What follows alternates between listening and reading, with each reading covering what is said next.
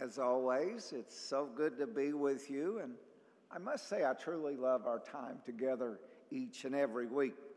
Someone said recently that, the, that in the parish said that people come to St. Albert for all types of reasons, but they end up staying for the community. And I think there's a lot of truth to that. There truly is a wonderful family atmosphere, environment that exists here. Well, in today's gospel reading, we catch up with Jesus as he's leaving the city, the great city of Jericho. Jesus has been on a 235 mile journey. That's quite a bit of distance when you're walking, isn't it? Uh, but he had been on this long journey and he was heading towards Jerusalem as his final destination. And what waited upon him was the cross and also the resurrection. Jericho was a beautiful city, and a lot of that, a lot of reason for that was that it was the location of the winter palace for Herod the Great. Um, that was his place where he would go when he, when he was in the wintertime to take a vacation. Also, it was like a bedroom community, Jerusalem to Jerusalem. Sort of like, you know, some of the outskirts, like a Norton Commons or whatever out there sort of a bedroom type of community. And it was also a place where the many of the Levitical priests, that's where they lived. That was sort of their town, so to speak. And uh, so many of them were found there, and as we see with Bartimaeus. Another interesting thing about this is that it's the time of the Passover feast. This is an annual event, and uh, it's not like, you know, back in those days, the temple was where God was. It wasn't like you come here and you find God, and you go there and you find God, but you would go to the temple. That was the place that you would celebrate the feast. As a matter of fact, it was a requirement that everyone come to Jerusalem once a year in order to celebrate the Passover. So, what that means is there were throngs of people on their way and Jericho was just a short distance from there. Now, another typical thing that would take place, uh, sort of a tradition, people are on pilgrimage to Jericho. So, what the, the people in the cities would do is they came by, they'd gather along the street. Sort of like the Derby parade, you know, that we have, you know, everybody gathers along the street. You sort of gather along the street and you cheer and woohoo, okay, go. You know, this is a great thing that you're doing. And that's exactly what it is, what has happened. There's literally multitudes of people. And on this roadside leading to Jerusalem, as you exit Jericho, was a man. And his name was Bartimaeus. His name was Bartimaeus. One of many that were there that morning. And little did he know, little, that within just a few minutes, his life was going to be changed by Jesus for the good. Boy, did he have a surprise coming, one he wasn't expecting that day. Well, what do we know about Bartimaeus? One thing that's important to know is that he wasn't blind from birth. So, somewhere between birth and his age, he lost his ability to see. Now, uh, that's, that's a very key important thing. He also came from a long line of Levitical priests, and meaning that he was devoted to his faith. He clearly identifies who Jesus is when he starts hollering out to him. Then he say, uh, "Son of David, Son of David." Okay, he knows who he is. That's the messianic term for Jesus. So that was a very obvious kind of thing. Um, and so, as the crowds were following Jesus, the, it was a massive group. And what they would do to, in order to get through the crowd, is they would send these runners, these front runners along the way that would move the crowd because everybody wanted to crowd in on Jesus. Well, I would be one of those. I'd want to crowd in on Jesus too. I'd want to get as close to him as I can. But it's sort of like the forerunners, they would be creating a pathway for Jesus to come through. And so, as these forerunners approach Bartimaeus, he says, What's going on? What's all this excitement about? What's happening? And they said, It's Jesus. It's Jesus. Jesus is here. Now, what, must have run through his mind when he thought about that? Um, by that time, Jesus had spent three years, he was very popular, and a lot of the information about the miracles he had done had spread quite profoundly. As a matter of fact, uh, we know Jesus healed the blind, so surely Bartimaeus had heard about that. And so he starts to think, well, maybe he could heal me too, you know? If he can heal those, why wouldn't he heal me? So, um, and, and uh, Bartimaeus knows. He says he's the son of David, so he acknowledges who he is as the Messiah.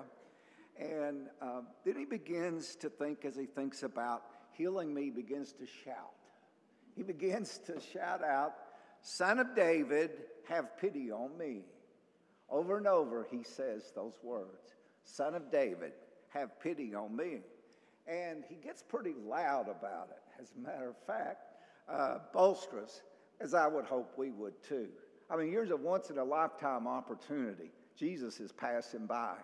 And I want to see Jesus. I want to talk to Jesus. I want to be healed by Jesus. So I'm going to be screaming. But the, the forerunners, they kept saying, be quiet. Don't, don't, don't agitate Jesus. Don't, you know, leave him alone. You're, you're just a poor blind beggar.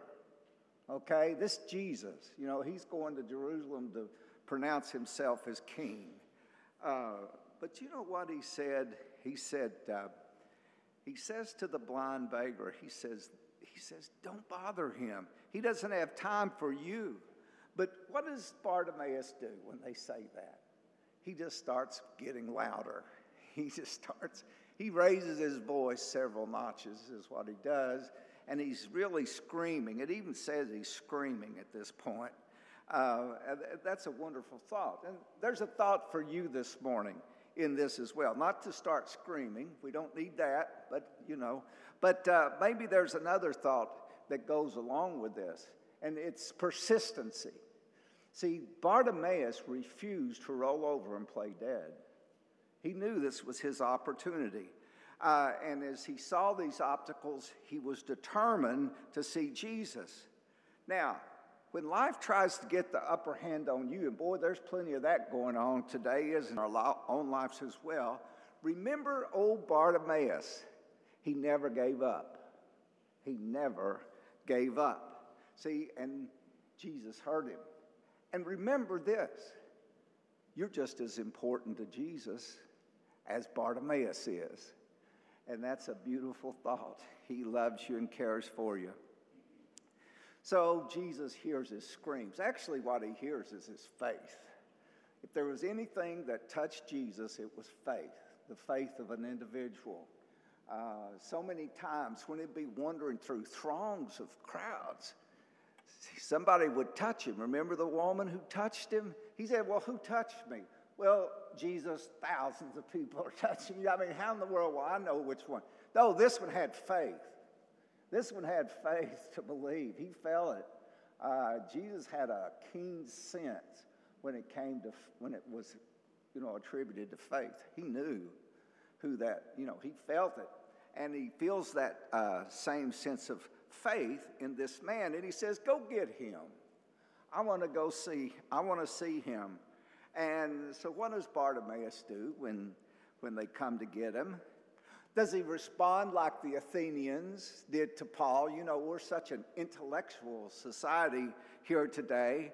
Uh, did, when Paul presented the claims of the gospel to the Athenians, what did they say? Well, when it's convenient, we'll, uh, we'll come and meet with you. How many, you've heard that today, haven't you? When it's convenient. Well, that's not what, uh, that's not what Bartimaeus does. What does he do? he jumps up and he seizes the moment. He seizes the moment. It says he throws off his cloak, this old heavy cloak that he wore, and he leaps up and he runs to Jesus. See, Bartimaeus thought this maybe Jesus won't ever pass this way again. Here's my chance, here's my opportunity. And that leads us to life lesson number two. When Jesus calls you, and He's always calling you, everyone, to draw closer to Him go for it. When you feel that tug on the heart, when Jesus moves in your heart and says, Come unto me, don't hesitate. Don't hesitate to do that. Instead, throw off the heavy cloak. I wonder, do you have any heavy cloaks you're wearing this morning? You know, you have any heavy cloaks you're wearing? They sort of slow you down. Well, I don't know if it's my age or what, but I've got this really heavy uh, bathrobe. When I put it on, I really feel it. It slows me down. It's like, I wonder if that's what Bartimaeus felt like. But what did he do? He threw that thing off and he ran to Jesus, didn't he? Is there anything holding you back today that you're aware of that's holding you back from Jesus? Well, there's a thought to think about. And now Bartimaeus is standing before Jesus, and Jesus asks him, Well, what do you want me to do? Well, if you were blind, what would you want Jesus to do? You want to be healed, wouldn't you? I want to see. Uh, he wouldn't say, Well, Jesus, do you have any change so that I can go down to the White Castle and get a few sliders today? No, he wouldn't have said that, would he? But what would, what would he have said? He said, I want to see. Lord, I want to I want to see. I want to see the deep blue sea of the Sea of Galilee.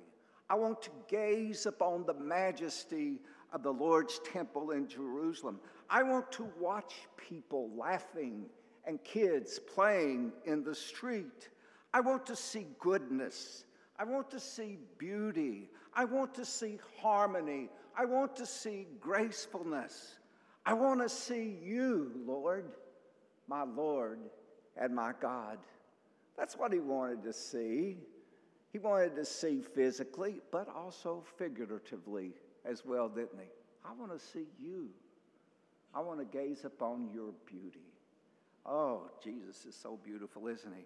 So there's another life lesson for us today. Be bold in your faith. Be bold in your faith. When was the last time that you asked Jesus for something that was really bold? You know, that was really bold. No holds barred. You have to remember this. Uh, Jesus, Jesus, that's how he modeled faith, didn't he? He says, if you have this much faith, what's he talking about? The faith of a mustard seed. You can't hardly see a mustard seed unless you're right there and you got your glasses on. You couldn't even see it. He says, unless you have that much faith, if you do, he said you could move a mountain. Mountain's pretty big, isn't it? That's pretty big compared to, I always liked the saints. They always talked about grains of sand compared to God's faith and the mountain. You know, it only takes a little grain of sand to the, comparatively speaking, to move a mountain. So, hey, you know, that's what we're called to do. Be bold in your faith.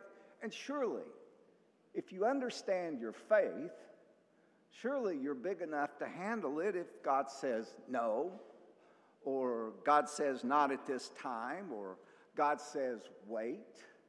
Uh, why, would, why would we do that? But, won't you fulfill it right now if I ask you? No, may not be the best thing for you.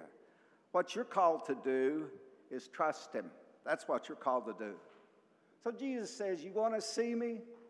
Well, come on. I'm here. Come and see me. And how does Jesus respond to the blind man's request? Well, he was moved with compassion, wasn't he? Um, he touches Bartimaeus' eyes and he's immediately healed. Uh, can you imagine that? I can't. Can you imagine after years being able to see light? Can you imagine that? Walking in darkness, and then you can begin to see light. And the first thing you see is the Son of God. Boy, you know, your eyes, they start to open up and then they start to focus, and right there is the Son of God. Um, it reminds me of what it will be like when we see Jesus in heaven. I've thought about it a lot, I've seen pictures of it, but I can't wait until the day that I go to heaven and I can see him face to face. Boy, that's going to be awesome. I want to see his face, I want to hear his voice, and I want to follow him with all my heart. Oh, that's beautiful, isn't it? What a, what a beautiful thing to see. And that leads to the final lesson for today. You always get more than you're bargain for with Jesus. Always. He's always got more, always has more. Um, see, he's even full of surprises, even for a poor beggar like yourself, like myself. He has surprises for us too. So I'd like to leave you with a couple of thoughts for reflection this morning. Um, we've talked about some important life's lessons today. Never give up, seize the moment, be bold in your faith, and with Jesus, you get more than your bargain for. Which one of those do you need to reflect more fully on today? Pick one of those and work on it this week. And the second thing is this since Jesus is asking, What do you want me to do for you? Maybe this is a good time in your life today to say, Well, here's what I want you to do for me, Lord. God bless all of you.